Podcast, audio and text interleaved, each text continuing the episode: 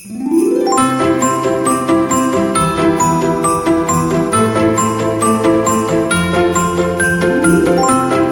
listening to the Sermon Podcast from Real Life Church Pullman, reaching the world for Jesus, one person at a time.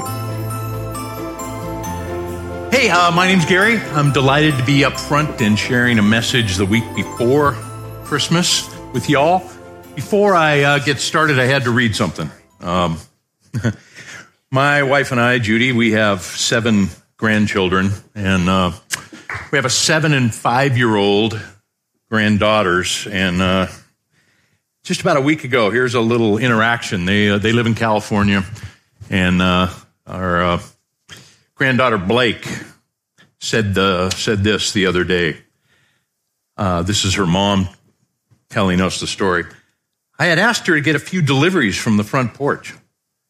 I said I didn't want them to get taken. She said, "Why would somebody take packages?" I said, it's just that time of year when people steal stuff from people's doorsteps. True enough. She said, it's Christmas. Why would people do that? I said, I know. Isn't it crazy?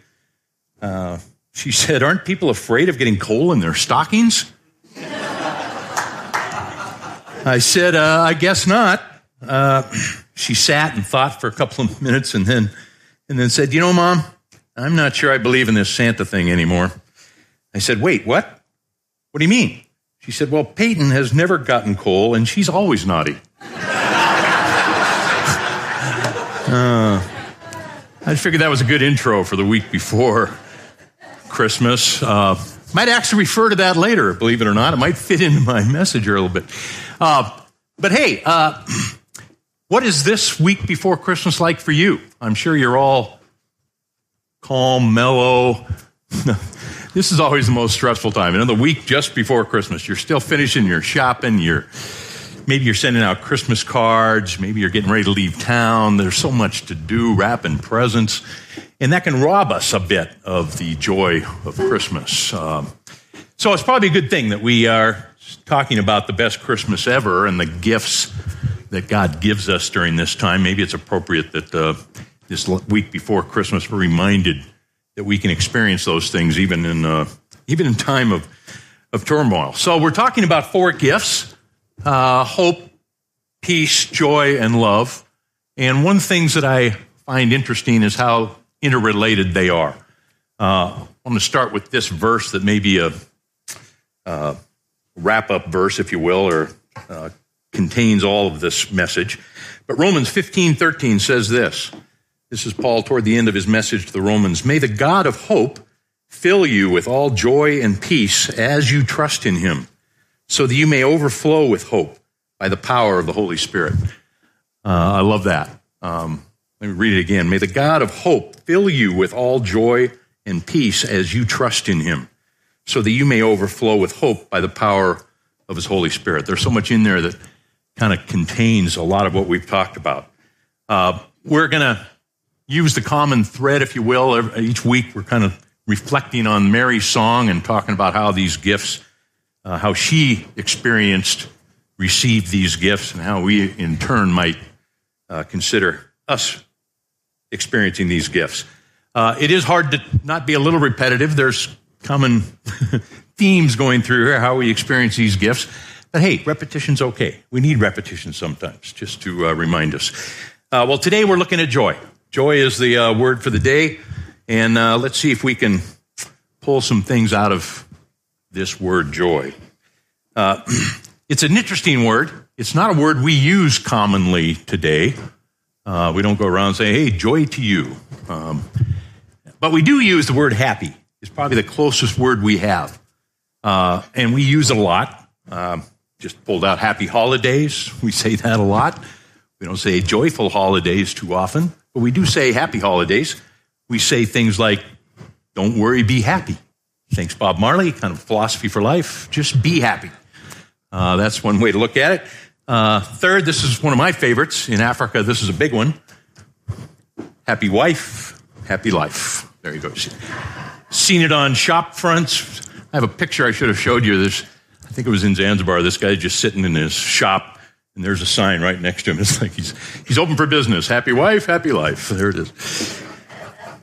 Well, it's, it's easy to kind of interchange those two words, happy and joy, but, but they're very different. Uh, that's what we want to look at. How is that different? Uh, well, happy is a temporary, temporary emotion of, of gladness, uh, the things we think about, feeling good, gladness, happy, but it's temporary. Joy is more, is deeper, it's long lasting, it's more satisfying, kind of denotes uh, assurance or complete, uh, completion. Um, it's a it's a deeper sense of happy. Happy's kind of the the minor league of what it means to have joy. Um, I don't know if you've used this phrase. I certainly have. Hear it a lot in relationships. It's used a lot. I just want you to be happy. Uh, anybody ever heard that? Used that one? Uh, certainly with our kids, it's kind of a, a thought. I just want my kids to be happy. Uh, and it, interesting because it's it's almost like in this world, in this culture, that's kind of the end goal.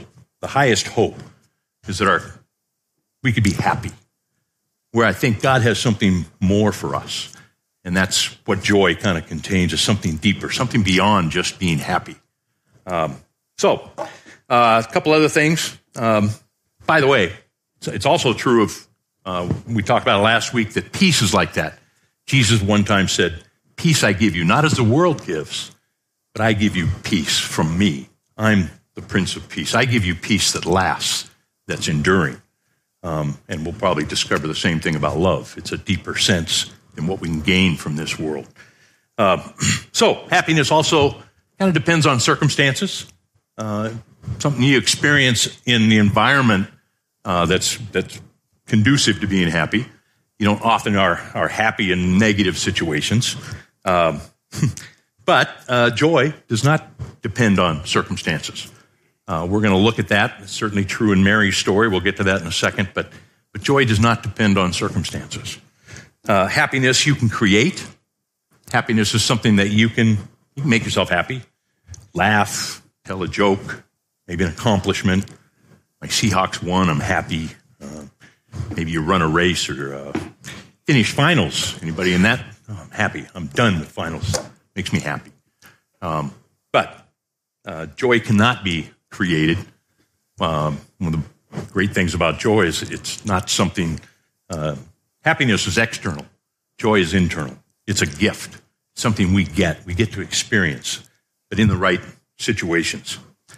So that's what we want to focus on today. We're going to talk about how do we receive or experience joy uh, in our lives. Um, it's a great topic. Well, we just sang the first song today was Joy to the World, kind of one of the more classic Christmas songs. And it's almost as if, hey, Christmas is about the baby Jesus being born. Now we have joy. And if you remember the angels, when they spoke to the shepherds in the field, do you remember what they said? Behold, we bring you good news of great joy. Uh, here, the baby Jesus is coming. Now there's joy in the world. So everybody's now joyful, correct? I mean, Jesus came, there's joy. Uh, not quite that simple. Um, in fact, we're going to we're going to talk about uh, it depends on, I'm going to suggest, it depends on our response to the baby being born on Christmas Day. That will determine whether or not we experience joy that comes from Him. Uh, so I'm going to talk about three ways we can respond and experience joy. Number one, it comes with acceptance or trust, belief. Uh, Mary is a, is a perfect example of that. I think we've touched on it already. But let's look at um, four verses of her song again Luke 1 46 to 49. And Mary said, My soul glorifies the Lord. My spirit rejoices in God my Savior, for he has been mindful of the humble state of his servant. From now on, all generations will call me blessed. For the mighty one has done great things for me. Holy is his name. Now, if you're paying attention, you probably noticed that the word joy isn't appear in there, in those four verses, but the word rejoice does. And rejoice is really the expression of joy. If you are experiencing joy, you rejoice. That's how you express your joy. That's what Mary is doing. Mary is experiencing joy, and this song is a reflection, this rejoicing uh, to God in return. Um, notice that Mary didn't experience joy in the message the message wasn't joyful. It's not like, oh, that is such great news. In fact, let's look at that again real quick. Um, Luke 1 28, 29. The angel went to her and said, Greetings, you who are highly favored. The Lord is with you. In her response, she was greatly troubled at his words, wondered what kind of a greeting this might be. She's confused, she's troubled. Why? I mean, it was a simple message. Uh, Greetings, you are highly favored. The Lord is with you. But Mary kind of knows that she's her life station. She's not reached this pinnacle. She's 14 or so years old, just a teenager. She's betrothed to be married, but very poor, lives in Nazareth. It's like nothing in my life would say that I am highly favored. Um, so she's confused. She wants to know what does this mean? Um, so the angel goes on. You will conceive and give birth to a son. You are to call him Jesus. He'll be great and will be called the Son of the Most High. The Lord God will give him the throne of his father David. He will reign over Jacob's descendants forever. His kingdom will never end. you might almost adding more confusion to this. Well, now you're telling me I'm going to be I'm going to be pregnant and I'm going to give birth to what? A descendant of David? He'll rule on the throne. This could give you lots of anxiety as a 14 year old girl. Um, yeah. In her response to that, how can this be? Almost to say that that's not possible. I'm, I'm still a virgin. I'm not even pregnant. And the angel continues. The Holy Spirit will come on you. That, that'll give you great joy and peace. and the power of the Most High will overshadow you. So the Holy One to be born will be called the Son of God. Even Elizabeth, your relative, is going to have a child in her old age. She who was said to be unable to conceive is in her sixth month, for no word from God will ever fail. Well, there was the message, and it wasn't the message, but it was at the end of all of that message, Mary considered and it was her belief and acceptance of the message that gave her joy. When she realized that, oh my gosh, I need to trust that what God is telling me is true. She says, uh, verse 38, the next verse, I am the Lord's servant. May your word to me be fulfilled. She didn't have answers. She's still probably wondering, confused. Nothing has changed, except that she has now said, I accept what you, I believe and trust what you're telling me. And the, the, the narration she's getting is pretty amazing, but it, it requires her to, to kind of step into the story that God's writing. God's saying, here's what I'm going to do. You're going to be a part of this. Not here's what I want you to do. No, no, here's what I'm doing. And Mary's accepting that and saying, I'm, I'm your servant. I will be what you want me to be. Um, so that was the first expression. Um, in fact, notice in verse 49 too. This is right then. This is actually uh, uh, says, "For the mighty one has done great things for me. Holy is his name." He hasn't done anything yet. She still has just heard the message, but she has joy in what God is going to do, even in the midst of her circumstances, which aren't all that great. And even what He's telling her is like it's going to get worse. Now I'm going to be shunned by my family because I'm pregnant. We're not married yet, blah, blah, blah. She goes through all this. And we know the story. She ends up in Jerusalem. She's rejected really by her family. That I think that's truly what the words, uh, there's no room in the inn for them, really meant there was no room in her family compound for her. Uh, I think that's why they ended up being out giving birth in the field. But she still has joy, not because of circumstances but because she trusts what God says. Um, in fact, I think, here's part of my conclusion here, is that I think in some ways conflict, tension, trials are necessary for us to experience these gifts of Christmas. Uh, we talked about it the first week with hope. Um, Kelly gave the great analogy of the rope tense. I think Corbin continued that. Why not? I'll do it a third time. the idea that when it's when the tension is there, that's when we it generates hope. You know, if everything is going great, we're not in negative circumstances or situations, it doesn't it doesn't elicit great hope. But what's there to hope for? But when God is telling us something and we're having to face whether or not we trust Him or not, uh, that tension is what creates hope. Uh, peace is the same way. I just said, you know, there's a worldly peace and a peace that God gives. Uh, peace in the world is the lack of conflict. As long as there's no conflict, you can have peace. But God has a different formula. Uh, God says, I have a peace that you can have even in the midst of conflict, even in the midst of trials, negative situations. You can have peace. Uh, James said this James 1 2 to 4. Consider it pure joy. You've probably read this and said this makes no sense before. Consider it pure joy, my brothers and sisters, whenever you face trials of many kinds, because you know the testing of your faith produces perseverance. Let perseverance finish its work so you may be mature and complete, not lacking anything. Consider it joy when you face trials of many kinds. Probably the first, I don't know, 50 times I read that, I said, that's not true. because I just had a hard time equating those. How can you, how can you consider it joy when I'm going through what I'm going through? It's not what I'm going through, it's what God wants to do in me through what I'm going through. If we trust God and trust the story like Mary did, if we want to be a part of what God's doing and trust that He's His word is going to be fulfilled in me, then even in the trials, even in the tough times, we can say, I rejoice in God because He's doing a work in me. I know, I trust that whatever I'm going through, He's going to make something good. Paul said, All things work together for good for those that love God, walk according to His plan. Even the negative things work together for good. You can have joy in the midst of any of those situations. Well, so that's number one. Joy comes from acceptance, belief, trust. The second one, uh, really critical, is joy is a gift. Joy is a gift that comes as a result of relationship, relationship with God, with Jesus, and with, with others. Um, the last month we did the series on First John, and I just kind of reflected on that a little bit as I was looking at this. And uh, here's how John starts out, the very beginning of First John. Just a little review, but it ties into this so well. He said this, First John 1, 3 to 4.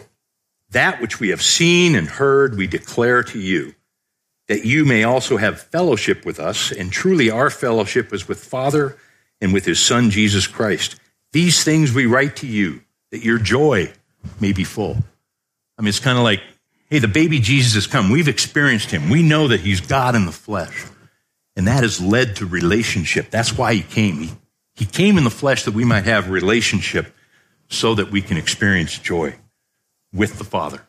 Uh, that's his goal for us. Uh, the world may be, I, want, I just want you to be happy.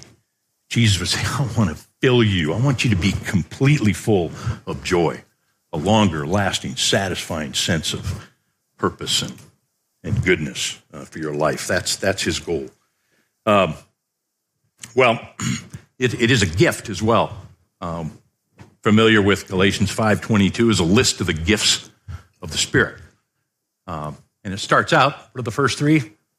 gifts of the Spirit are love, joy, peace, patience, kindness, gentleness, faithfulness, self control. Uh, but the first three are love, joy, peace. there they are, the gifts that God gives us. And it's a gift to us. It's not something we get, it's not something we try to display to God. It's, it's the fruit of the Spirit. Literally, it means if the fruit of the Spirit means those are the characteristics of Jesus. When we're in relationship with Him, we will start to uh, express or bear the fruit of his character. We'll become more loving, peaceful, joyful. So it's a result of relationship with him, connection with him. He goes on, John 15, 5, uh, one of the last times with his disciples, Jesus said, I am the vine, you are the branches. If you abide in me, if you stick with me, if we stay together, and I am in you, this relationship, you will bear much fruit. You will become joyful. You will be ha- you will have peace. You will know what it means to love because it's I am the author. I'm the one who gives you those things as a result of relationship. Uh, I was reflecting on COVID, which, by the way, kind of astounding. This may it's been almost four years. Can you believe that? When we first kind of had the base COVID and all the uncertainty, what's going to happen. But it's fascinating to me. Uh, what the result of COVID has been. You know, probably that first year and a half, uh, all the lockdowns, all the face to face stuff that was gone. Uh, we were one of the churches that stayed open, we wanted to be face to face. But for most of the world, COVID meant no more face to face relationships. What was the result of that? Well, we're, we're seeing that in college, particularly in the younger uh, crowd, high school, college age, a much higher uh, incidence of depression, anxiety, sorrow, melancholy, discouragement. Um, you know, we kind of think, yeah, a, it is so true. I mean, the college campus, that's, there's the suicide rate, the anxiety, the, it, it's, it's rampant. It's epidemic. We've replaced an, a health epidemic with a mental epidemic. And it, it's just fascinating to me that the result, why is that? It's because we lost face to face relationships. COVID robbed us of relationships, which robbed us of joy, which kind of just confirms that, you know, if we don't have relationships that God talks about, we're not going to have joy. And in the same way, if we don't have a relationship with God, we're not going to be able to experience the kind of joy He wants for us in our life. Um, on the converse side, if we have relationship with God and we have fellowship with one another, it will take care of a lot of that anxiety, all of that, uh, the negative things. I, I just found it fascinating. By the way, those words I put down there depression, anxiety, sorrow I just looked it up in the dictionary. What's the opposite of joy? Is what I Googled. And those are the words that came up. Is there a connection? I think there might be. Um, so joy is found in relationship. Relationship with God, first of all, but also with each other. That fellowship gives us a sense of joy that we want to share, that God wants to share with us. Um, and then finally, lastly, uh, joy comes through surrender. Not something we talk about much, but uh, there's an interesting connection there. Joy comes through surrender. Back to the song Joy to the World, which we sang together. Um, some of the words in there, let me just repeat them. Joy to the world, the Lord has come, not just the baby Jesus. Let earth receive her king. Let every heart prepare him room. There's a theme here. It's more about our response to the baby Jesus than it is to just Jesus coming, what that means. It says, a Savior reigns. He rules the world with truth and peace, truth and grace. Well, Christmas is not just about the coming of the Savior, but also the coming of God in the flesh, the coming of the King that kind of elicits response. What are we going to do about that part of it? Um, you know, we're talking about Emmanuel, God with us. The incarnation means not just that this messenger of God has come to give us good news, but God Himself, God in the flesh, is here.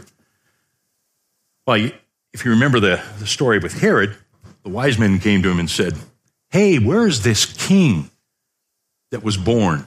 We've been following this star. We want to worship this king. Where can we find him? And Herod freaks out because, wait, I'm, I'm king. I'm king. I'm not that that king is a threat to me. I will destroy that king. And he did. He massacred all the babies around, in and around uh, Bethlehem, two years and younger, to try to eliminate this threat to his kingdom. You know, if the wise men would have come and said, Hey, we've been following this star and we, we believe that there's a messenger coming to tell us good news about God. Um, that's going to do great things among people. Give them hope. Herod might have said, Hey, I'll go, I'll, I'm into that all of the other things that Jesus was about, yes, but king, no way. Uh, even in Jesus' ministry, you know, he was followed by thousands and thousands and thousands. People loved his words. They loved the fact that he healed. He did all these great things. The tide started to turn when Jesus became uh, more clear about I am actually God in the flesh. I am the king. I am the Lord uh, then the religious people turned against him, even the people, even his own family. There was a part where they said, What is he saying? He's crazy. They went to go talk to him. Because what are you talking about here? You're God in the flesh. Because even them, they, they didn't, Mary didn't quite catch that one, I don't think. She was included in that.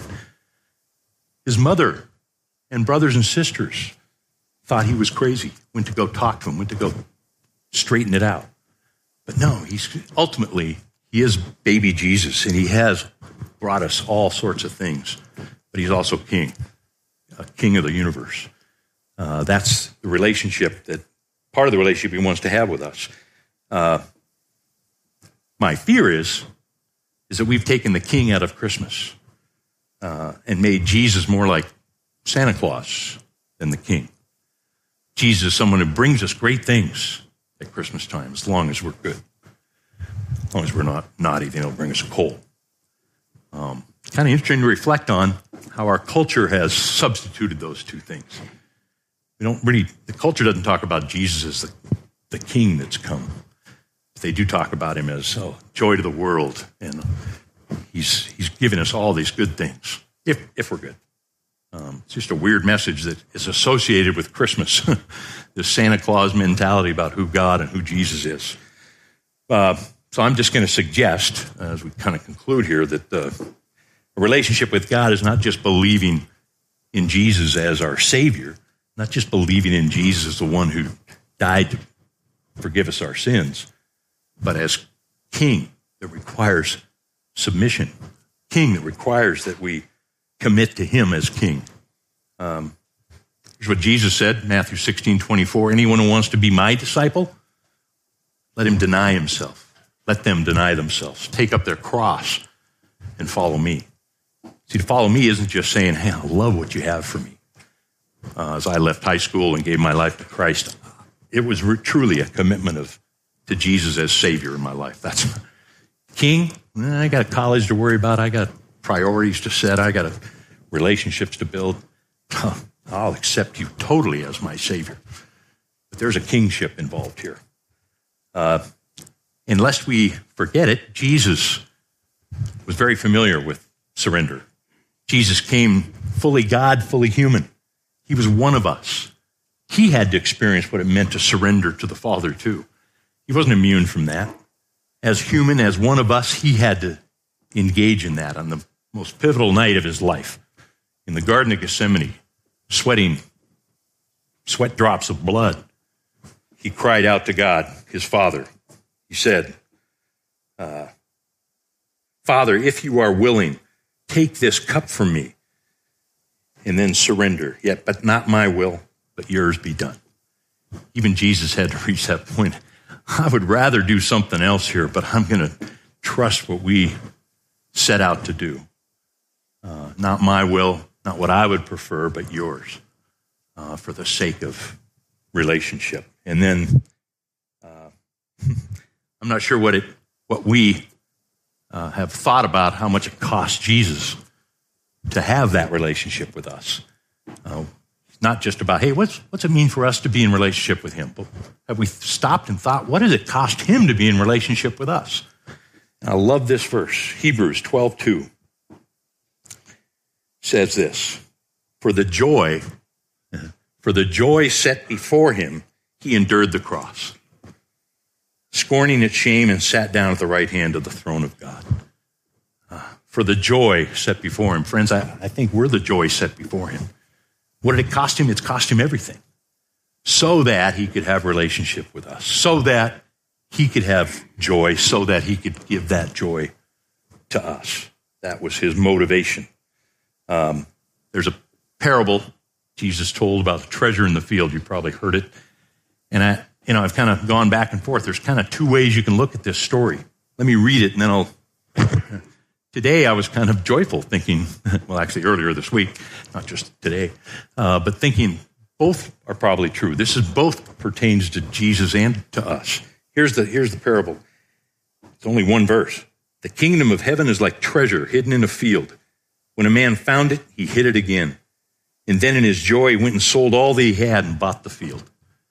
You know, I think most people translate that as, you know, we're the, um, we're like the man who found a treasure. Oh, Jesus, the kingdom of God, salvation, hidden in a field. I'm going to sell all, I'm going to give up everything I can to, to have that treasure.